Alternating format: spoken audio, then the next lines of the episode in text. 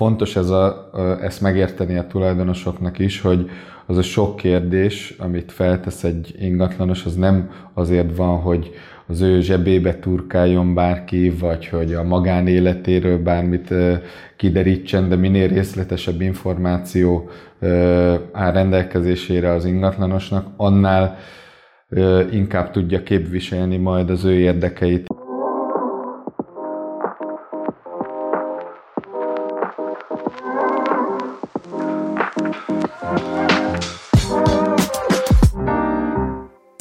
Kedves kulcskérdés hallgatók! Mai adásunkban nem más lesz a beszélgető partnerem, mint Grabant János és Györe Norbert. Sziasztok!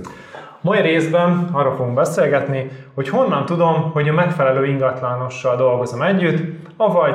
hogyan válasszam ki a számomra tökéletes ingatlan közvetítőt. Ugye mindenkinek más az, ami szimpatikus, mindenkinek más a jó ingatlan közvetítő, hiszen különbözőek vagyunk, különböző igényekkel, különböző motivációval és különböző személyiséggel. Na hát ezekről fogunk egy picit beszélgetni, és kicsit fejtegetjük azt, hogy ki is az, aki igazán jó ingatlan közvetítő. Mert hát lehet, hogy valakinek tökéletes választás Gyere Norbert, nem is tudjuk, hogy ki az, akinek esetleg ez így nem lenne jó választás, de fejtegessük, lehet, hogy Janó, Janó, na mesélj nekünk, Janó, hogy így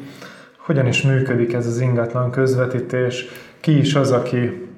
jó ingatlan közvetítő lehet. Hogy érdemes kiválasztani? Ja, hát szerintem első körben akkor beszéljünk arról, hogy hogy találkoznak a magánszemélyek velünk, mint közvetítőkkel. Tehát gyakorlatilag a legnagyobb halmaz talán a hideghívás. Mondjuk itt már feltételezzük azt, hogy az adott magánszemély ugye hirdeti az ingatlanát, de alapvetően szerintem maga az emberek a hideghívás miatt gyűlölik a közvetítőket, de alapvetően ez egy elengedhetetlen része a munkánknak. Ti egy kicsit többet tudtok erről mesélni. Igen, hát ugye mi az OTP-nél nyilván ugye hálózatban dolgozunk, így ezáltal nagyon sok kezdő új ingatlanos is van, ő nekik elengedhetetlen része az ingatlanozáshoz az, hogy megemeljék a telefont, és ne csak megemeljék, meg is nyomják a zöld gombot, mert ismerek olyan kollégát, aki elkezdi a hideghívást, kiválaszt tíz hirdetést, beüti a számot, de meg se nyomja a zöld gombot, szóval föl se meri hívni. Ez mind a két oldalon nagyon nehéz ez a, ez a folyamat, hiszen maga a hideghívás része, hogyha ingatlanos szemszögből nézzük, akkor azért nehéz, mert ugye sokan úgy érzik, hogy megterhelő számukra egyrészt az, hogy visszautasítás lesz a legtöbb esetben, aztán az, hogy úgymond kicsit tévhitnek érzem azt, hogy magamat rá kell tukmálnom valakire, szóval egy ilyen erőszakosságot éreznek már így a, a munkafolyamat részeként. A másik oldalról pedig az, hogy vegyük alapul, hogyha van egy új hirdetésem, lehet, hogy 50 fognak felhívni különböző irodákból. Nagyon nehéz egyébként szerintem a kiválasztás. Én ugye oktatom is a hideghívást a, a hálózaton belül, és mindig azt mondom, hogy, hogy őszinteség az alapja ennek a történetnek, hogyha te valakit fölhívsz, és hiszel magadban, hiszel abban, amit mondasz, van is mögöttes tartalma a mondandódnak, akkor az át is tud menni a telefonon keresztül. Szóval én azt mondom, hogy ha valaki nem eléggé felkészült a hideghívás során, és csak tömegesével nekiugrik az egésznek, meg se nézi, hogy mit hív fel, vagy, vagy nem megy bele a részletekbe, nem érzi át, hogy mit is akar a tulajdonos az ingatlan eladása során, mert egy kis képet ki kell alakítani magadban ahhoz, hogy azt tud mondani, hogy na igen, ezzel az ingatlannal én tudok foglalkozni, mint ingatlanos. És akkor nyilván itt több módon lehet felkutatni a hirdetéseket, hogy mi alapján hívunk fel valamit. Én legtöbb esetben úgy csinálom, meg ezt is javaslom, hogyha tényleg van számunkra egy olyan ügyfél, akit maximálisan ki szeretnénk szolgálni, ugye akkor a hitelesség is megjelenik majd az éteren keresztül, és azt lehet mondani, hogy fú, ennek tényleg akkor van egy olyan ügyfele, aki egy hasonló ingatlant kereshet. Nyilván itt még azt akarnám elmondani, hogy nincs rá garancia, hogy az meg is veszi. Szóval azt se lehet állítani, hogy itt egy ügyfél biztos, hogy ezt akarja megvenni, stb. Őszinteség az a legfontosabb, és ez át fog menni. Csak nem biztos, bocs. Ja, csak sokszor ugye az a probléma, hogy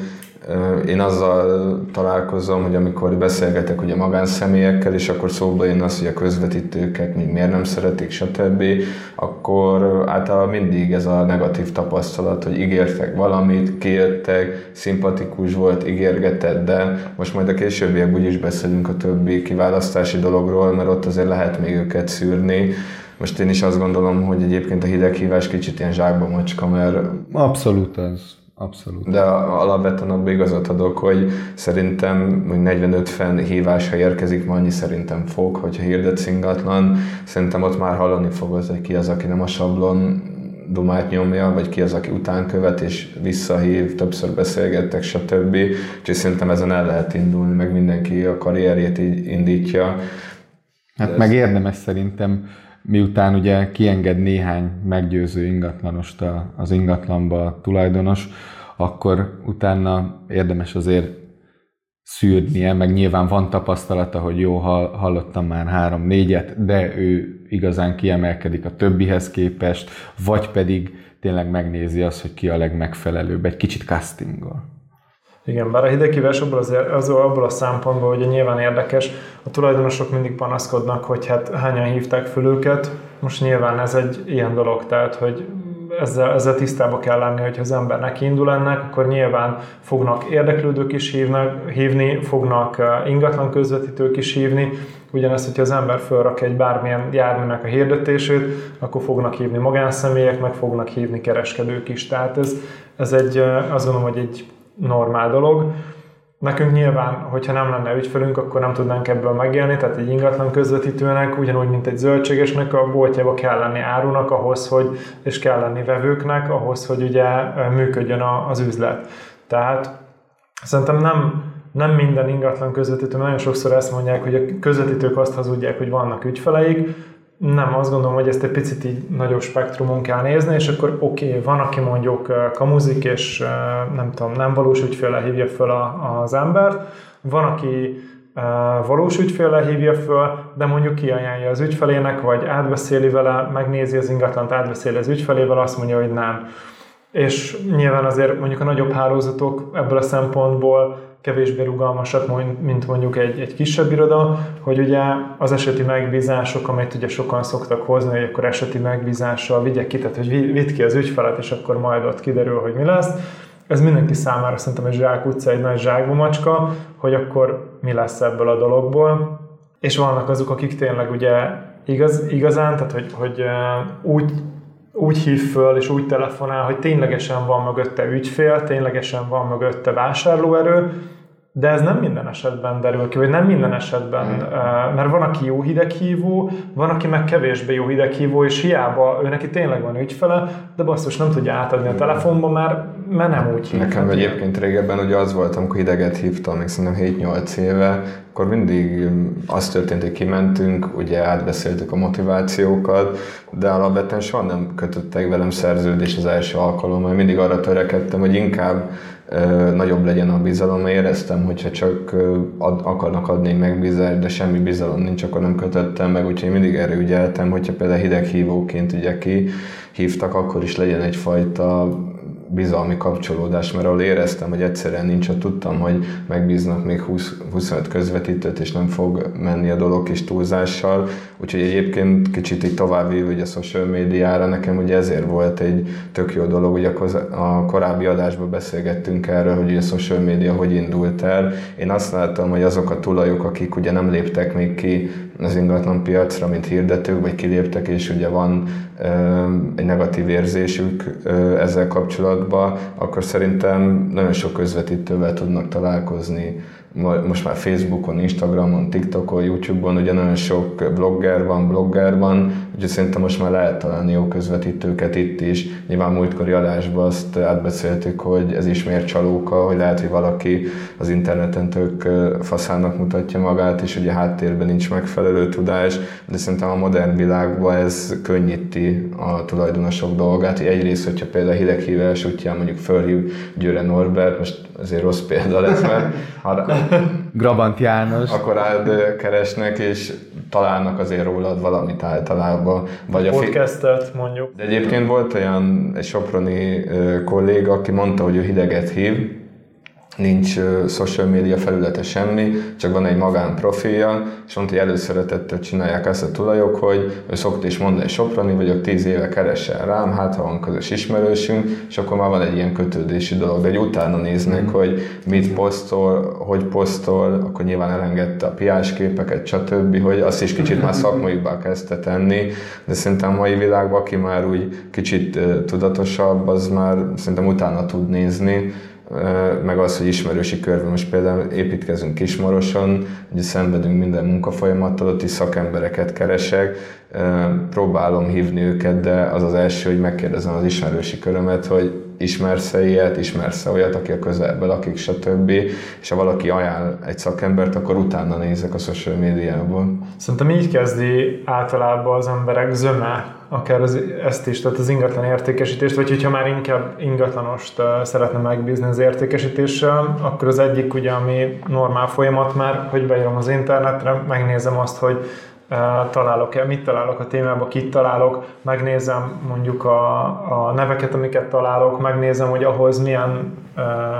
mondjuk akár társul-e blog, vagy vlog, vagy bármi ilyesmi, Szerintem például a videós anyagok abban segítik az ügyfeleket, ott azért jobban kiderül, mint mondjuk egy írásos anyagban, az bárki írhatja, meg bárhogy le lehet írni, uh-huh. de szerintem egy videós anyagban már sokkal inkább magadat adod, ha az első, nem tudom, 5-10 perc után az ember úgy, úgy elengedi ezt, és akkor már sokkal inkább érződik. Meg amit a múltkor mondtam, hogy hogy a, a kommentek, meg hogy hogyan kezeli valaki a kommenteket, nekem mindig ez egy ilyen nagy mérőeszközöm, hogy akkor megnézem azt, hogy mondjuk az az adott cég vagy vállalkozás, az hogyan kezeli mondjuk a kritikát, vagy a negatív visszajelzést. Ebből megadódik az, hogyha ugye említetted az előbb is, hogy körbe kérdezel ott a,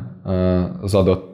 településen, hogy ki a megfelelő szakember, ez ugyanígy igaz az ingatlanos szakmában is, hogy nyilván az ismerettségi körrel kezdődik az ajánlás, hogyha valaki mondjuk elkezd ingatlanozni, hogy akkor nyilván család, barátok, elkezdik támogatni azzal, hogy jó, nézzük meg, hát ha el tudja adni, de igazából az ajánlás az ott fog kezdődni, amikor, amikor te már valamit letettél az asztalra, és amit már oly sokszor említettem a korábbi ö, adások alkalmával, hogyha hosszú távra rendezkedünk be, és, ö, és megfelelően csináljuk a munkánkat szívvel, lélekkel, még akkor is, hogyha adott esetben eladás nincs ö, ö, az értékesítés során,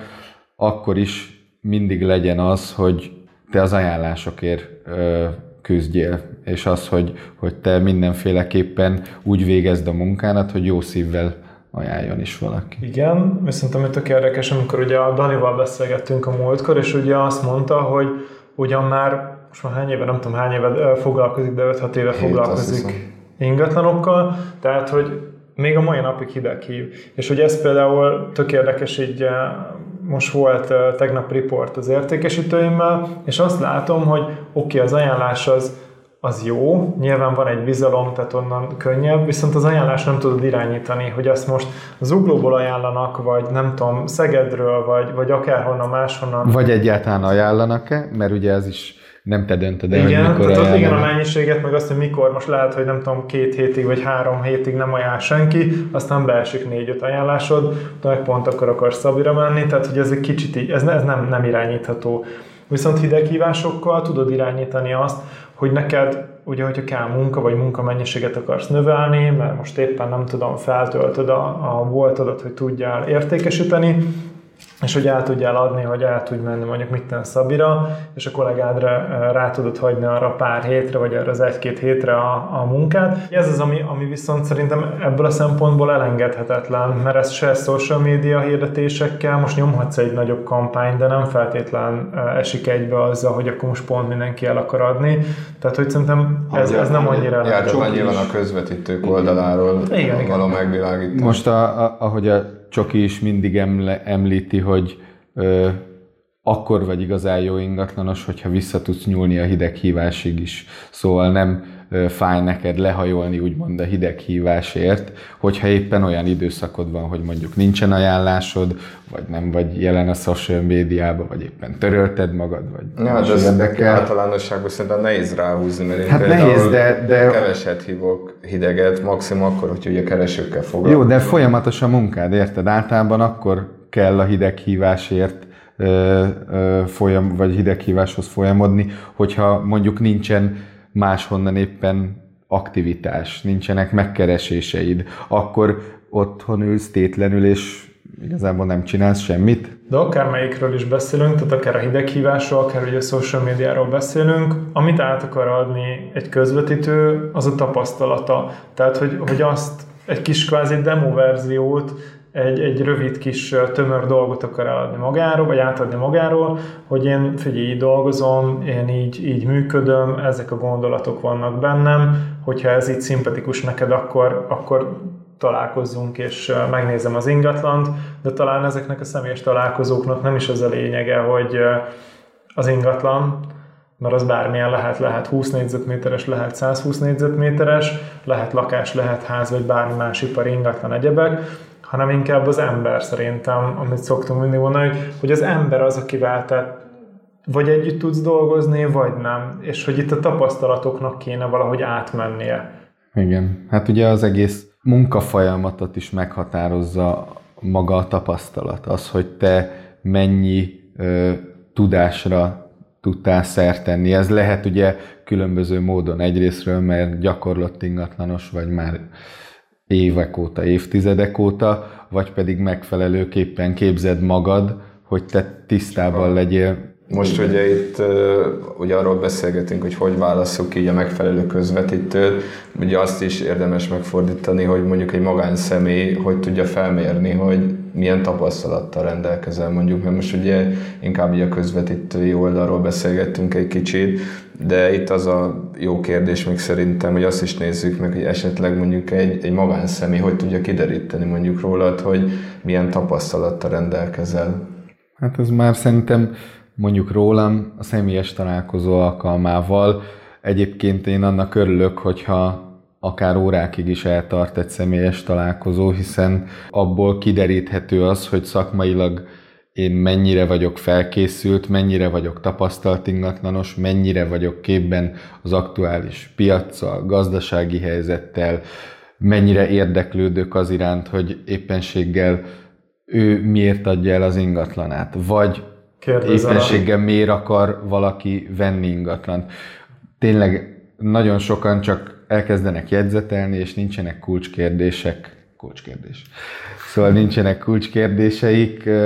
már pedig így fog kiderülni a megfelelő motiváció, mind az eladó, mind az ingatlanos részéről, hogy ki milyen formában akar együtt dolgozni a másikkal a jövőben. Ez szerintem nagyon fontos, hogy ugye, hogy csak bólogat mondjuk egy közvetítő, amikor egy ilyen találkozó alkalmával, vagy tesz fel olyan kérdéseket, amikkel ő igyekez téged feltérképezni. Tehát, hogy megtudni, amit te is mondta, az élethelyzetedet, megtudni azt, hogy te milyen motivációval rendelkezel, és ez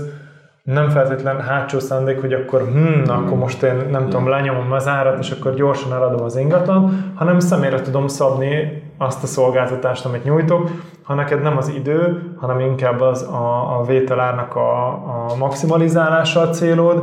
akkor arra optimalizálja az értékesítést utána, ha pedig azt, hogy akkor figyelj, itt most nekünk két héten belül valamit kell azonnal alkotni, meg kell adni az ingatlan, ha másokat meg ki kell fizetni. De én arra. ezekkel egyébként teljesen egyetértek, meg amin gondolkodni szoktam, mindig egy találkozó után azért átgondolja az ember, hogy sikerült, meg érzi, hogy milyen volt, és nekem az a fura, hogy nagyon sok találkozomon, hogy nem kérdeznek rá egyrészt, hogy ismered a környéket, egyáltalán képbe vagy ki a célközönség, szóval nekem ez szokott kicsit ilyen furcsa lenni, azért szoktam már azt, hogy, ha találkozó után csinálok piacellemzés, meg egy ajánlatot, akkor mindig írok a lokációról, egy stratégiát, szóval ott már ott is elkezdem így alátámasztani a dolgokat, és úgy nem szokott gond lenni már, hogy ajánlásból megyek ügyfelekhez, csak mindig ezen szoktam gondolkozni, hogy alapvetően hozzám jön egy szakember, hiába ajánlásból jön, én próbálom azért minél jobban feltérképezni, rengeteget kérdezni, és mondjuk a mi találkozóinkon én általában rengeteget kérdezek, és akkor inkább figyelek, hogy mit mond az ügyfél. Csak ez szokott érdekes lenni, hogy alapvetően hogy nem nagyon kérdeznek rá, hogy helyi specialista vagy miket adtál el, hogyan, stb. De ez tök érdekes, mert hogy van, amikor hogy egy értékesítő mondjuk területre specializálódik, azt mondja, hogy ő, nem tudom, Zuglónak, vagy, vagy a harmadik kerület Óbudának a, az értékesítője, és ő, ő ott van képben a, a, azzal a piaca, vagy egy nyolcadik kerületben.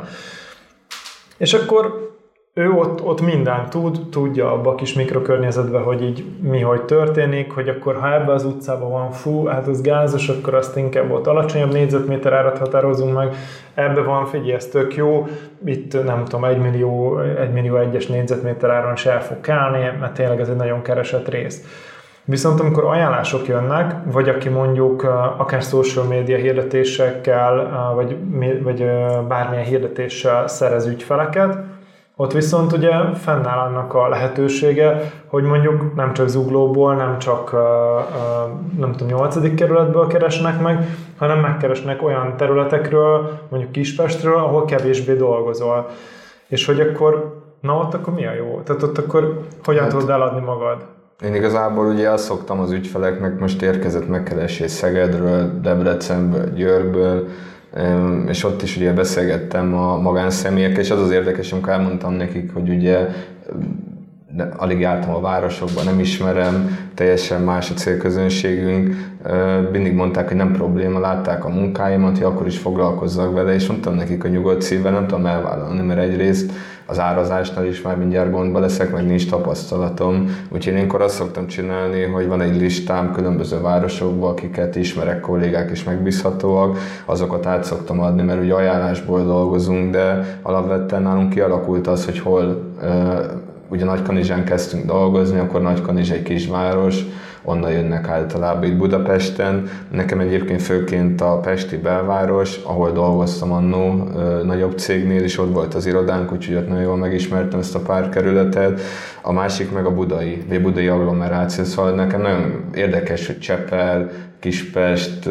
ilyen nagyon kieső, számomra kieső kerületekről nem nem szoktak érkezni, szóval így a, az ajánlás is megfigyelhető, hogy nagyon ö, pár kerületre leszűkül szerencsére, úgyhogy, de ahol meg nincs tapasztalatom, el szoktam mondani őszintén, mert egyrészt magammal is kicsesznék, hogy hónapokig megy a dolog, másrészt meg úgy vagyok vele, hogy őszintének kell lenni az ügyfelekkel, és most aki a tapasztalattal szórakozik, vagy próbál valótlant állítani, előbb-utóbb úgyis kiderül, meg itt ugye a referenciákra is már át lehet csúszni, hogy már szerintem a referenciákból is látni, hogy hol adtak referenciát, vagy milyen ö, közegben. Én amikor elkezdtem ingatlan közvetítéssel foglalkozni, akkor uh, ugye én DH-nál kezdtem a pályafutásomat, és ott volt uh, akkor még ilyen terület specializáció, hogy akkor te csak abban a kerületben, meg ahhoz tartozó mondjuk agglomerációban lehetett. Én a kettő per A-ba dolgoztam, a második kerületben, illetve Solymár Nagykovácsi ez a rész tartozott hozzánk, meg én azért a harmadik kerületben, mert én Csillaghegyen nőttem föl, tehát hogy ahhoz a területhez kapcsolódtam. Ott jó kapcsolatot építettem ki az ottani irodával, így azért dinamikus volt az összedolgozás. De az volt tök érdekes, hogy az irodán belül, tehát hogy ennek megvolt az előnye, hogy irodán belül tudtuk tényleg azokat az utcákat, hogy akkor a, nem tudom, a Dudka Ákos utcában milyen négyzetméter ár van, a, vagy menjünk egy családi háznak milyen egyedi ára van, Tudtuk azt, hogy akkor egy sorháznak milyen ára van, tudtam azt, hogy, hogy mondjuk egy nem tudom, egy sima natúr családi háznak, ami nincsen felújítva, olyan régebbi építésű, az akkor milyen áron működik, illetve mondjuk, hát akkor a luxus az, az volt, hogyha volt még valami extra, tehát mondjuk egy medencés ház volt egy nagyobb telekkel, akkor ezeket így szépen az ember úgy be tudta árazni, és nagyon könnyen kaptál információt az irodából. Tehát ez, ez szerintem egy nagy előnye volt a, a terület specializációnak, aztán nyilván ezt így a piac meg a, meg az élet kicsit felülírta, és akkor utána ebből egy ilyen enyhítés volt. Most már nem is tudom, hogy van olyan, talán van olyan irodalom, aki így... Én két céget ismerek, aki igen. egyébként így, így dolgozik, de hát gyakorlatilag akkor a referenciáknál is nagyjából ugyanazt tudjuk elmondani, mint a tapasztalatnál, gyakorlatilag a kérdésekből, a beszélgetésből le tudja szűrni meg. Szerintem egyrészt én szoktam átküldeni az ügyfeleknek, most volt egy olyan ingatlan, ahol hideghívás volt, ugye volt egy keresőn, felhívtam a hölgyet, és akkor ott tényleg a mellette lévő házba adtam a ingatlant, úgy kezdtem, hogy elkértem az e-mail címet, és mondtam neki, hogy mielőtt bármit mondanék, elküldöm a bemutatkozó anyagomat, meg hogy a szomszéd beladtam, elmondtam a hölgy nevét is, hogy kié volt, ismerte is, és akkor például tök jó volt ott, hogy mink a referencia által akkor tudta az, hogy nem valótlan állítás van, úgyhogy én ebben a referenciákban azért hiszek, meg erre tényleg jó a social media, meg az ajánlás, csak szerintem az ügyfeleknek itt is ugyanaz, mint a tapasztalat, hogy merni kell kérni anyagokat szerintem. Megkérdezni. Igen, kérdezni. Itt szerintem még, tehát hogy mondjuk városon belül, most hogyha Budapesten dolgozunk, tehát hogy a Budapesten belül mondjuk más-más kerületben, eh, hogyha van ajánlás, akkor én azt szoktam mondani, hogy ha nem is ismerem mondjuk annyira azt az adott kerületet, nyilván kérek tanácsot az ottani kollégáktól, föl szoktam hívni más ingatlan közvetítőket is, tehát akik nem a cégnél dolgoznak, hogy információt szerezzek, és amúgy tök jó tapasztalatom van, mert nagyon segítőkészek a kollégák, lehet, hogy szerencsés vagyok, de, de én nekem abszolút ez a tapasztalatom, és uh, akkor is, csak akkor ez egy kicsit több munkával jár, hogy mondjuk ott tényleg feltérképezd nagyon azt az adott területet, hogy akkor ott, uh, ott mik a jó utcák, ez, ez, mi ez hol helyezkedik el kb. a idézőben a térképen, tehát hogy ez árban, uh, elképzelésekben jó-e. Meg ami szerintem még nagyon fontos, hogyha visszatérünk arra, hogy személyes találkozóról beszélünk, és hogy mennyire kell akár konfrontálódni is a, a tulajdonosokkal. Fontos ez a, ezt megérteni a tulajdonosoknak is, hogy az a sok kérdés, amit feltesz egy ingatlanos, az nem azért van, hogy az ő zsebébe turkáljon bárki, vagy hogy a magánéletéről bármit kiderítsen, de minél részletesebb információ áll rendelkezésére az ingatlanosnak, annál inkább tudja képviselni majd az ő érdekeit és az eladást. Van egy nagyon jó példám, hogy volt a 11. kerületben a Fehérvári úton egy, egy ajánlásból érkező úriember, aki hát kicsit ilyen távolságtartó volt, és egész jó viszonyt alakítottunk ki, de folyamatosan számon kért, pedig én tettem a dolgomat, és vittem az érdeklődőket, kapcsolatot tartottam, javasoltam folyamatosan az árcsökkentés, mert tudom, hogy magas volt az az ár, amit meghatároztunk. Mondtam is neki, hogy az ideiglenes árnak kéne tekinteni, mert nem fog annyiért elmenni. 39.9-ért kezdtük a, az értékesítést, és folyamatosan hívott, és az volt az érdekes, hogy az adásvételikor derült ki, hogy az volt az utolsó napja, hogy el tudja adni az ingatlant és nem tájékoztatott arról, hogy ő neki is meg van kötve a keze, mert egy másik ingatlant közben úgy vásárolt, hogy az adásvétel már megtörtént, és az adásvételin vallotta be, hogy igazából ez volt az utolsó nap, hogy adásvételire sor kerülhessen, és hát mondtam is neki, hogy de miért nem avatott be? Hát, hogy igazából ő elég bizalmatlan az emberek felé, de mondom, nézze, láthatta, hogy megtettem mindent, és mondom, mennyivel egyszerűbb lett volna a helyzet, hogyha tájékoztat erről, és akkor megint más lett volna a stratégia az egész értékesítésre, és ezért fontos az, hogy szerintem megnyíljanak egymásnak a, az ingatlanos és a, a tulajdonos. Nem akarta, hogy stressz legyen rajtad. Igen, igen, igen. Hát én meg azt nem akartam, hogy ő rajta stressz legyen, de hát vért izzadott, hogy ez összejöjjön, aztán végül hát 37 és fél érkelt el, úgyhogy azt mondtam, hogy szerintem olyan 36-37 körül fog elmenni az ingatlan. Tessék, összejött, csak sokkal jobb lett volna, hogyha már előre szól. Szerintem fontos az, hogy az ember megismerje az ügyfeleit, és én szok, azt szoktam mondani, hogy mint egy ilyen személyi edző dolgozom együtt az ügyfeleimmel, hogy a végére tényleg nem kell fekvőzniük, meg semmi ilyesmi, de hogy a végére ilyen tök jó csapatban dolgozunk, mert szerintem nem elég egy jó ingatlan közvetítő, ahhoz kell egy, egy, egy, egy jó tulajdonos is, vagy egy, egy jó kémia köztünk, hogy össze tudjunk dolgozni. Volt a kettő egy eladásom, megkerestek az ügyfelek, hogy ajánlásból, hogy szeretnék eladni az ingatlant, hát három éve vállásban vannak, és hogy most jutottak el odáig, hogy most már ezt így, ez a közös fedél alatt él, és ez nem annyira működik jól. Kimentem, megnéztem a házat, voltak problémák a házzal, egy tök jó 2000, szerintem 10-es vagy 2003-as, már nem emlékszem pontosan építésű ház volt, de figyelj, olyan, olyan volt, hogy beázott a bádogozás tönkrement a tetőn, és az egyik oldalon egy tök szép ház, és az egyik oldalon így kívül látszott, hogy így teljesen végig van ázva. Bent a házba úgy nézett ki, hogy figyelj, tégla látszott, tehát hogy lejött a vakolat a fürdőszobába minden, tehát hogy a ház sarkánál. Nem hittem a szememnek, hogy ez lehetséges egy családi háznál így ennyire hagyni, hogy akkor leamortizálódjon. Oké, okay, elmondtam nekik, hogy figyelj, igazándiból én fogok nektek számolni két árat, az egyiket erre az állapotra, hogy most, ahogy itt van ez az ingatlan, hogy ez így mennyit ér, a másik pedig, hogyha ezeket a dolgokat, XY csomó dolgot fölírtam, ha ezeket megcsináljátok. És akkor megbeszéltük, oké, okay, elküldtem nekik, mondták, hogy majd fognak jelentkezni,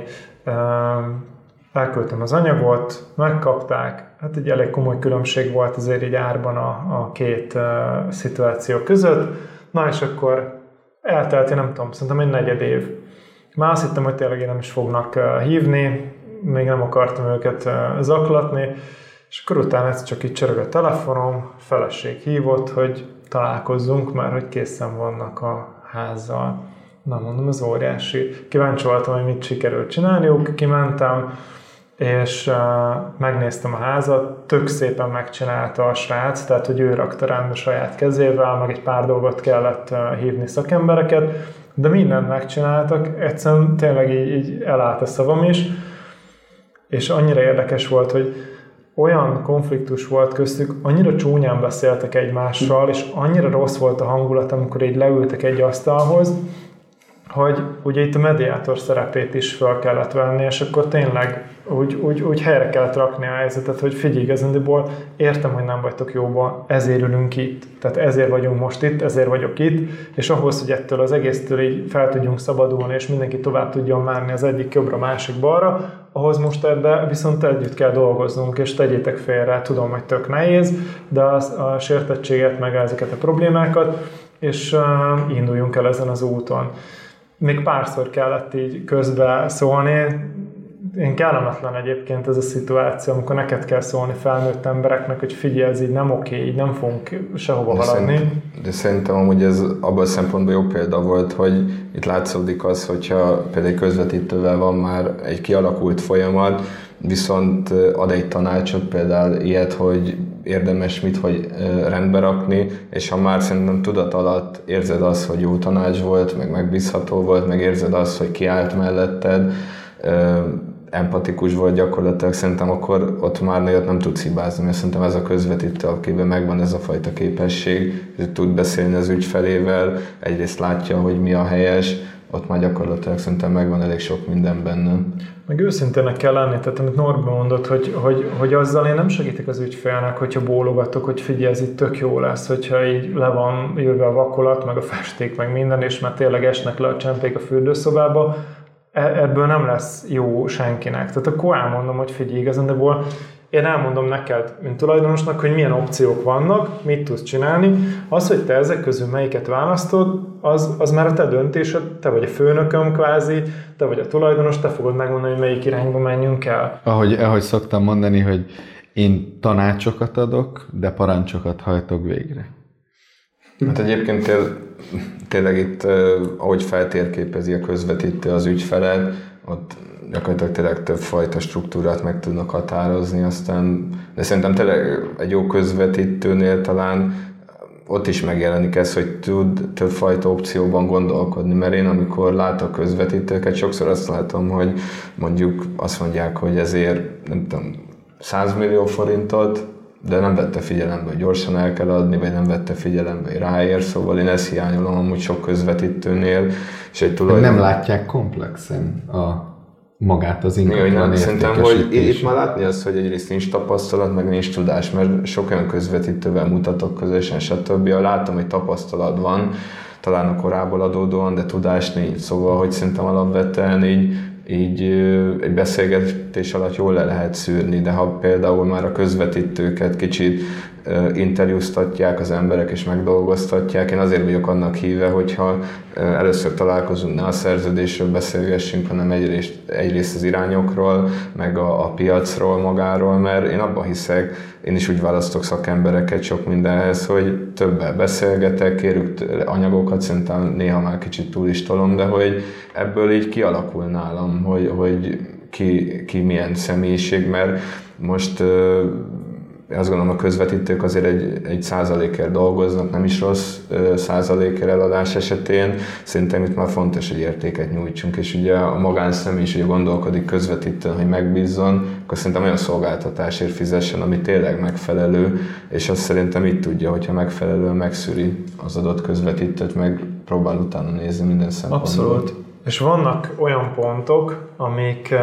amiken el szoktak csúszni a kommunikáció, el szokott csúszni az ügyfélel az ingatlanosnak a kommunikációja, ezek, és akkor azt mondja az ügyfél, hogy mondjuk etikátlan vagy, vagy tehát hogy az etikus és etikátlan határt súrolja, ezek általában vagy tudásból, vagy tudatlanságból fakadó dolgok szoktak lenni, amit most így mondtál, másik pedig az, hogy, hogy mondjuk nem tájékoztat teljes körülön az ügyfél, vagy a, az értékesítő,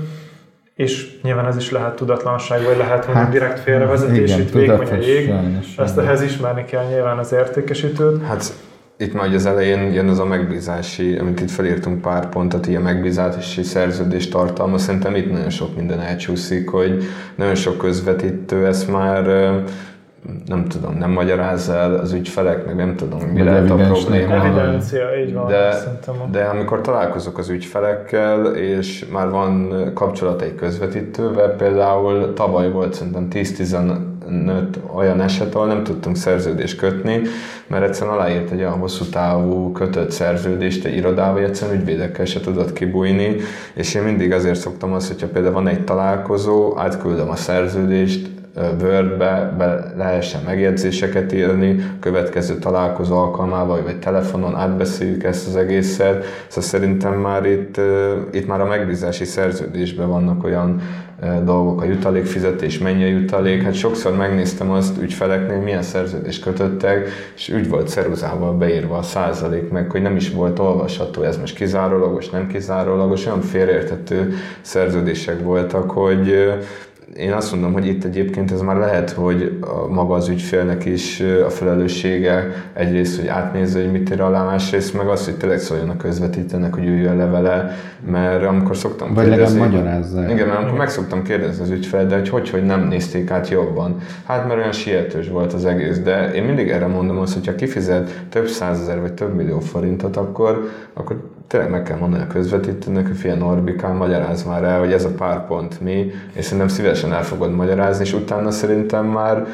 kialakul egy bizalom is, mert ja. akkor már átbeszéltétek a félelmeket, úgyhogy... Hát ugye ezt abból a szempont, ez nem jó. Igen, abból a szempontból kicsit uh, ugye más, hogy mondjuk uh, nagy hálózatoknál ott bármennyire is akar megjegyzéseket írni az adott szerződésbe, nem fog engedni egyetlen egy hálózat se abból, ami uh, maga a megbízási szerződésében szerepel. Itt igazából én annak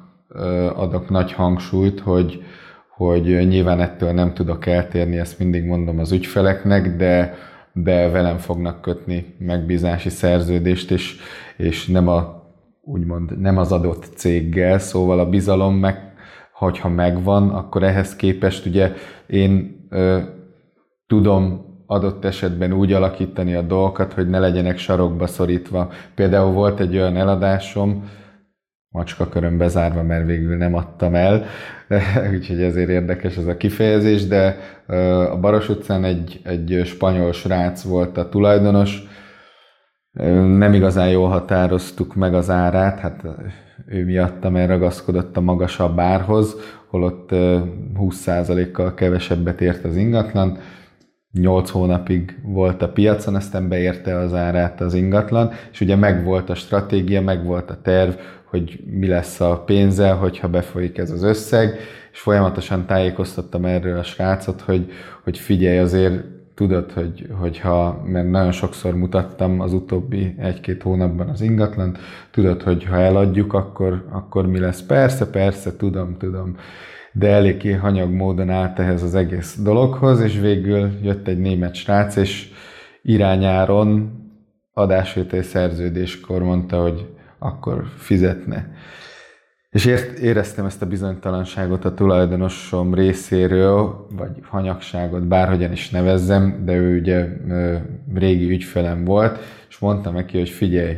jött egy irányáras ajánlat, tudod, hogy mit kezdünk ezzel a pénzzel? Kinézted, mert azt mondta, igen, van is olyan ingatlan, hogy már beszéltem róla, kiderült, hogy nincs is olyan ingatlan, ami, amibe tudna, és amit szeretne, hát ott is feljebb ment a piac, az ő ingatlan ára belett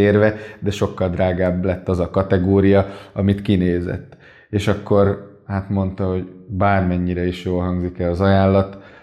légy színe adjuk el. És voltam olyan jó fej, hogy nem irattam le ott adott esetben, a, vagy az adott pillanatban a vételi ajánlatot ajánlati biztosítékkal, mert ugye nincs az az ingatlan közvetítő, aki ezért ne hajtaná be magát a jutalékot. Én meg úgy éreztem, hogy ezáltal nem kerülne olyan kellemes, meg jó helyzetbe a tulajdonos, hogy, hogy nyilván kit hibáztatna, engem hibáztatna, hogy pedig ő volt a hibás abban, hogy nem igazán tudta a ez, Most itt lehet, hogy elbuktál x millió forintot, vagy a cég, de szerintem hosszú távon megnyertél egy olyan ügyfelet, Persze, aki meg ötször ajánlani ez fog. Megint hogy... a hosszú táv, és, és nyilván nehéz ez, hogy, hogy valaki az etikát tartsa előtérbe, mert hallottunk nagyon sok olyan szituációt, hogy, hogy az etikát felülírta az adott pénznek a reménye, és még olyan szituációkból is kifacsarták, rákényszerítették az üzletre a, a tulajdonosokat, vevőket, a megfele- nem megfelelően tájékoztatva őket. Hogy Most egy jó sztori jutott eszembe, hogy nagymarosani telket meg akartunk venni tavaly, és uh, már adásvételéhez készülöttünk. Ugye láttam, hogy az adott eladó az abban az évben vette az ingatlan, és akkor uh, fölhívtam azért, mert a közvetítő már megadta a telefonszámát, ott ugye a közvetítő kicsit ilyen fura volt, inkább ő hirdetőként funkcionál, nem közvetítőként szerintem, és akkor ott mondtam a, a tulajdonosnak, hogy ugye adófizetési kötelezettsége lesz, és akkor átküldtem neki a NAV-nak a kalkulátorát, átküldtem neki a leírás, mi alapján tud számolni, ki is számoltam neki, ott láttam, hogy azért úgy szép árat fog érte kapni, és például ott érdekes volt, hogy végül ezért állt el, úgyhogy utána egy kicsit fogtam is a fejem, de ott például kiszámoltam neki, hogy mennyi adófizetési kötelezettsége lenne, és ott ugye a közvetítő például ezt nem is mondta el neki. És amikor a közvetítő felhívott engem, most lecseszett, hogy miért basztam el az ügyletet, akkor ugye én fura is volt az egész, hogy hogy igazából neki le sem esik, hogy ez gyakorlatilag az ő munkája lett volna. Hát én is ezen gondolkoztam, hogy most csak úgy voltam vele, hogy ez a szakmám gyakorlatilag azért csinálja az ember, hogy, hogy kiszolgálja az ügyfeleket. Nyilván nem az ügyfelem volt, hanem a partnerem, de, de az is egy jó példa volt, hogy neki az nem fért bele, bár nem láttam, hogy miért nem, de végül akkor ugye nem adta el, aztán mentünk tovább, kerestünk tovább, de itt is az volt, hogy a közvetítő nem tájékoztatta megfelelően, hogy egyrészt mi az adózás, meg fogalma nem volt róla. Szóval, hogy... Szerintem az a fontos, hogy amikor ugye elkezdünk egy megbízási szerződéstről egyetlen tárgyalni az ügyféllel, akkor hogy az ügyfél lássa azt, hogy mi az a folyamat, ahol most éppen állunk, és onnan hogy jutunk el odáig, hogy a kezébe lesz a pénz, és hogy ezt a folyamatot egyrészt elmondani, hogy ez mondjuk az adott cégnél hogyan működik, hogyan zajlik, mert ahány cég azt látom, hogy annyiféle módon megy ez végbe, hogy lássák ezt, meg lássák a jogi részét, ami meg ugye mindenkire vonatkozik, hogy akkor hol milyen kötelezettségei vannak az ügyfélnek. Akár majd a végén ugye az adófizetési kötelezettség, akár közben, hogy akkor mi az, ami mondjuk egy megfelelő vételi ajánlat, tehát mi az, amire szerződik az ingatlan közvetítővel, Ha ez teljesül, akkor jutalékfizetési kötelezettsége van az ügyfélnek. Ugye nekem az egyik legnagyobb mániám a kapcsolattartás, visszacsatolás, ugye a cégen belül nagy hangsúlyt fektetünk erre, de szerintem ez az egyik legnagyobb hiányosság, bár itt már többször elmondtam, hogy mik a legnagyobb hiányosságok, de szerintem maga... Ez is az. Ugye tegnap említettem nektek, hogy a 11. kerületben van egy ingatlan, ahol megkerestek, ugye több hónapja hirdetik, két közvetítője van a tulajdonosnak, és ugye az, az a kapcsolatban panaszkodott, hogy nem tudja, hogy milyen az ár, milyen a visszajelzés, milyen a piac, mert ugye a közvetítők mondanak neki infókat, de hogy nem kap visszacsatolást. És akkor elmondtam neki, hogy mi hogy szoktuk ugye visszacsatolásokat csinálni, heti egy telefon,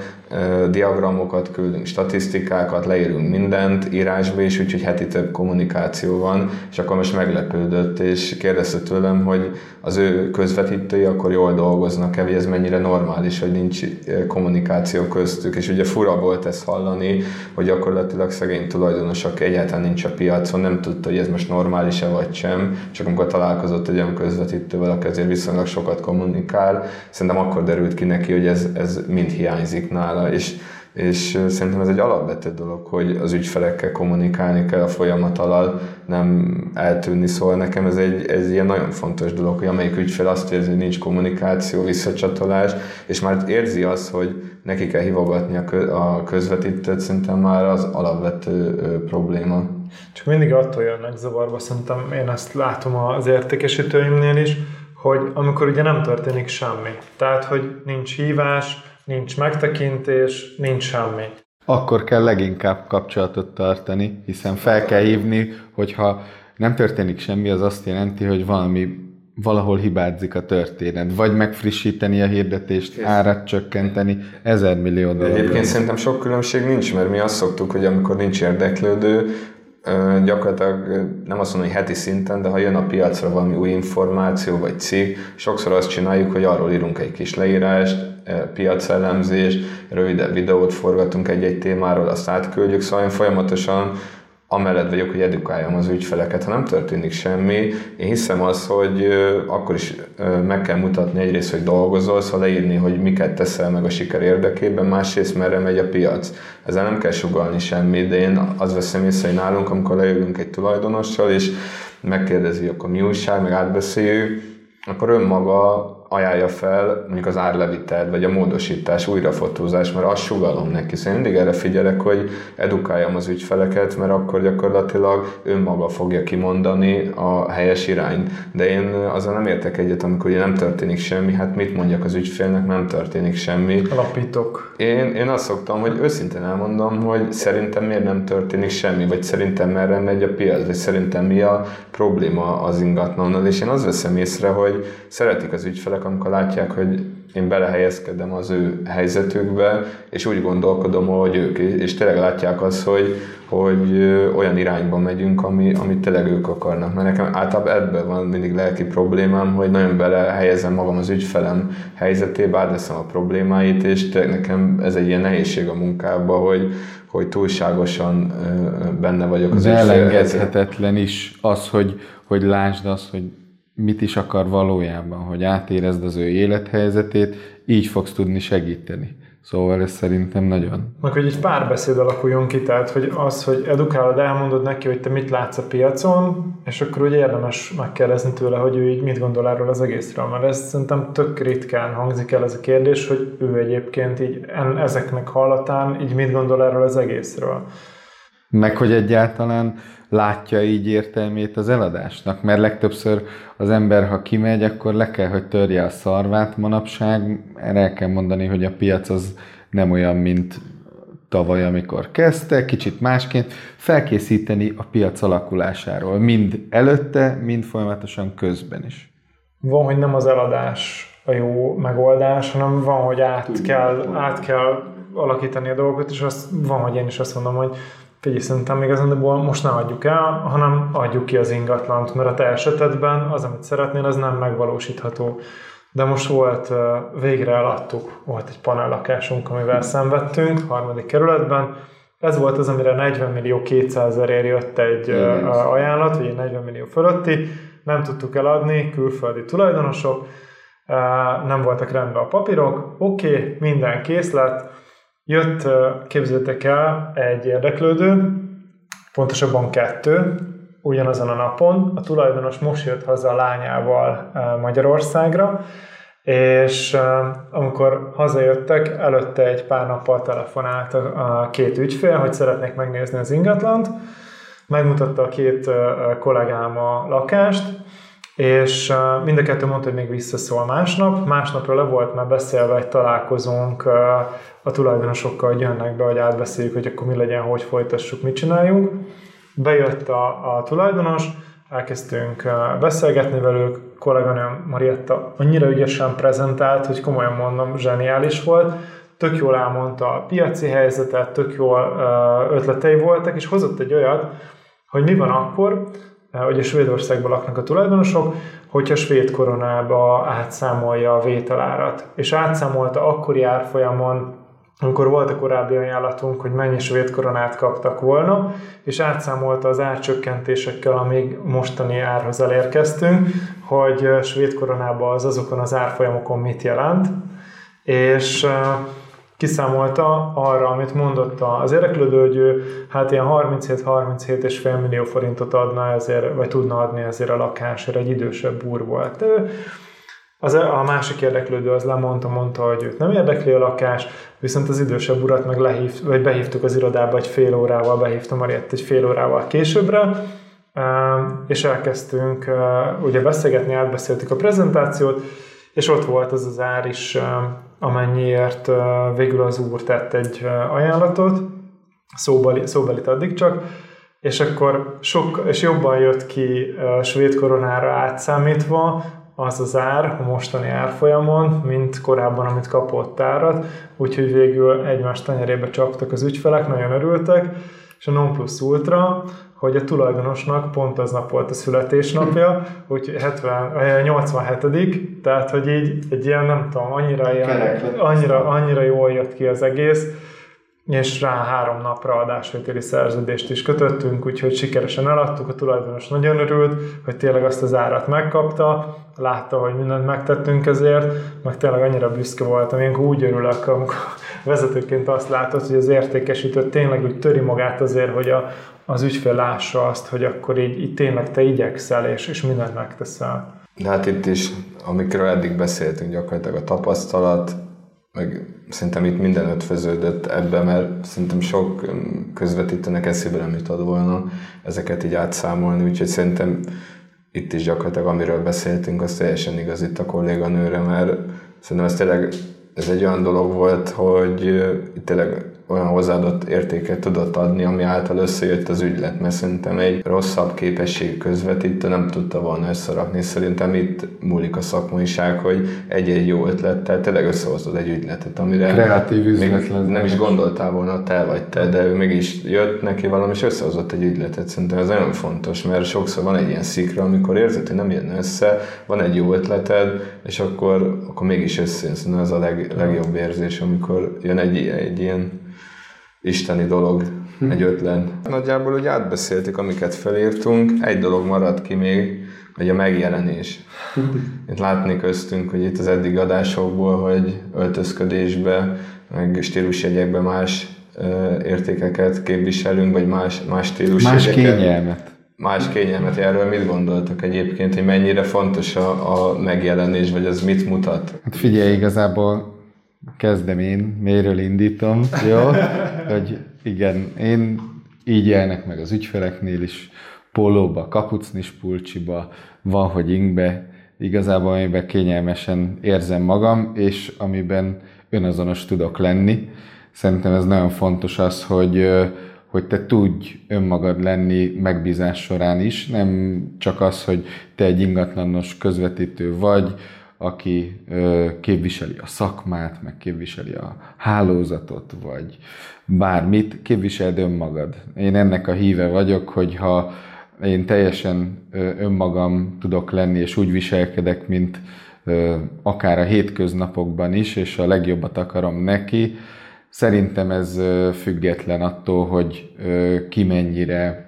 rittyenti ki magát, ki,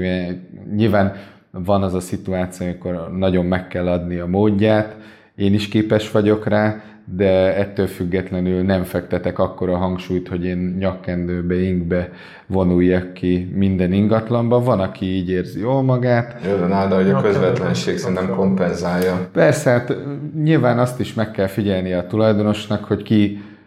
mennyire komfortosan mozog egy adott ingatlanban, mennyire emberközpontú. Szerintem, amit én képviselek, azt maximálisan át tudom adni, bármilyen megjelenéssel. Én megyek rollerrel, megyek autóval, megyek biciklivel, nekem... Nálam egyébként pont ugyanez, hogy nyilván kinek milyen a személyisége, de én azt érzem, hogy én azért szoktam akár az irodába is tényleg, ha nincs úgy dolgom és irodai munkám van, hogy nem szabad időben, hanem inkbe, mert én azt nem tudom, egyszerűen érzem azt, hogy nem azt, hogy megadom a módját, de hogy mégis... Hát különbséget teszel a személyes magánélet, meg a Hogy én az ügyfél megjelenésnél is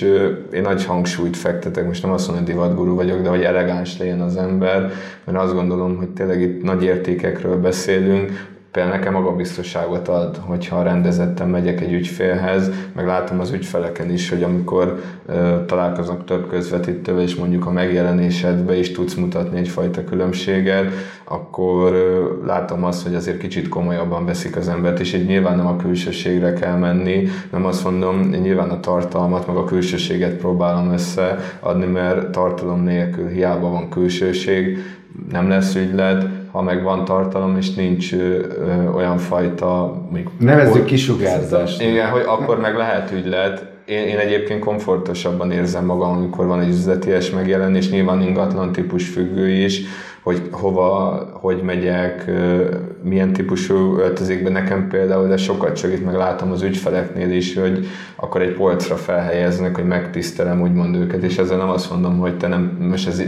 kicsit ilyen hülye jön ki, mert pont a testílusod meg tényleg olyan, hogy amikor találkozom veled, és, és akármilyen öltözékbe vagy, ahogy beszélsz az emberrel, már az első köszönésnél nekem már ott, ott ez eldőlt, hogy na, ez egy szimpatikus ö, srác. Versace maragítődben. De hát itt is tényleg típus, én azért inkább nehezebben megnyíló ember vagyok, úgyhogy nekem szerintem ez miatt fontosabb, hogy ad egy alap önbizalmat. Meg, hát nekem meg az, hogy olyan, én meg önazonos vagyok, és teljesen úgy érzem, hogy, hogy nem az öltözék, hanem maga a fellépés, a megjelenés, a szimpátia, én ezekre fektetem. Hát ebből is ez, ebből is ez jön ki, amit az elején mondtunk, hogy ugye ahány, vagy mondtam, ahány ember, annyiféle és annyiféle személyiség, annyiféle féle öltözködés. Én abban hiszek, hogy, vagy, vagy én, én szeretek elegánsan öltözni, szeretem azt, hogyha úgy az alkalomhoz illően, tehát mondjuk nyilván nem ingatlant vagy, vagy tulajdonos túlöltözve, meg a szerepemet egy kicsit túl kompenzálva öltözzek föl. Van olyan, amikor láttok valakit, mondjuk nem tudom, fölveszi a halszárkás ballagási öltönyét, és akkor úgy megy ügyfélhez, akár biztosításba, akár ingatlan közvetítésbe, de látod rajta, hogy feszül az egészbe, és hogy így nem, nem komfortos neki, nem rossz, akkor igazából teljesen fölösleges ráerőltetni. Akkor vegyen föl egy falmát, vegyen föl legalább egy inget, aztán igazából ott már meg is van valamennyire az üzletés megjelenése. Ha abba komfortosabban érzi magát, jól, jobban kommunikál benne, mert nem feszül, nem izgul, nem stresszel, akkor igazából ezt kell csinálni, és pont. Egyébként vannak olyan közvetítők, ismerek is egy-kettőt, aki például az öltözékre gyakorlatilag nagy hangsúlyt helyez, hogy szakemberrel választja ki, miket hord a hétköznapokba, úgy csináltatja a ruháit. Egyébként szerintem ez is, itt nyilván már személyiség meg típus függő, tényleg az egész csak szerintem már itt is például a kezdő kollégáknál nem azt mondom, hogy a tapasztalat hiányát lehet kompenzálni, de szerintem az esztétikával azért lehet ide-oda kicsit tologatni Úgyhogy én hiszek abban, hogy az első a... benyomás az fontos. Tehát az ügyfeleknek az, hogy, hogy mit, mit lát rólad, mit, mit érez, amikor meglát téged, és ez lehet te a legjobb, nem tudom, legmárkásabb eh, kézzel varrott eh, öltönyödbe, hogyha feszülsz benne, és lehetsz a, nem tudom, legjobb kapucnis pulcsitban, amivel viszont komfortosan érzed magad, és, és úgy érzed, hogy akkor te vagy a, az ingatlan közvetítésnek a Vagy a császára. Vagy valamelyik Jani, igen. Na, szóval összefoglalva egy picit a, a dolgokat, ugye amikről beszéltünk, arról beszéltünk, hogy ugye e, hogyan válasszunk egy jó ingatlan közvetítőt, hogyan válasszunk ki, választjuk ki számunkra a legjobb ingatlan közvetítőt. Az egyik jó tanács szerintem az, hogy ne a hideghívásokból, tehát ne feltétlen abból vonjuk le a teljes következtetést, hogy akkor fölhív engem, és akkor nem tudom, ő a 23 megunom, és beadom a derekam, és akkor megbízom őt az ingatlanom közvetítésével, hanem inkább egy picit castingoljunk, ahogy mondtuk, mondtátok, tehát beszélgessünk vele, tegyünk fel kérdéseket, nézzük meg, hogy ő hogyan viselkedik, nézzük meg azt, hogy ő milyen kérdéseket tesz föl, és átjön-e számunkra az a szakmaiság, átjön-e számunkra az, hogy ő lehet az az ingatlan közvetítő, aki minket jól tud, vagy sikeresen tud képviselni a piacon. Úgyhogy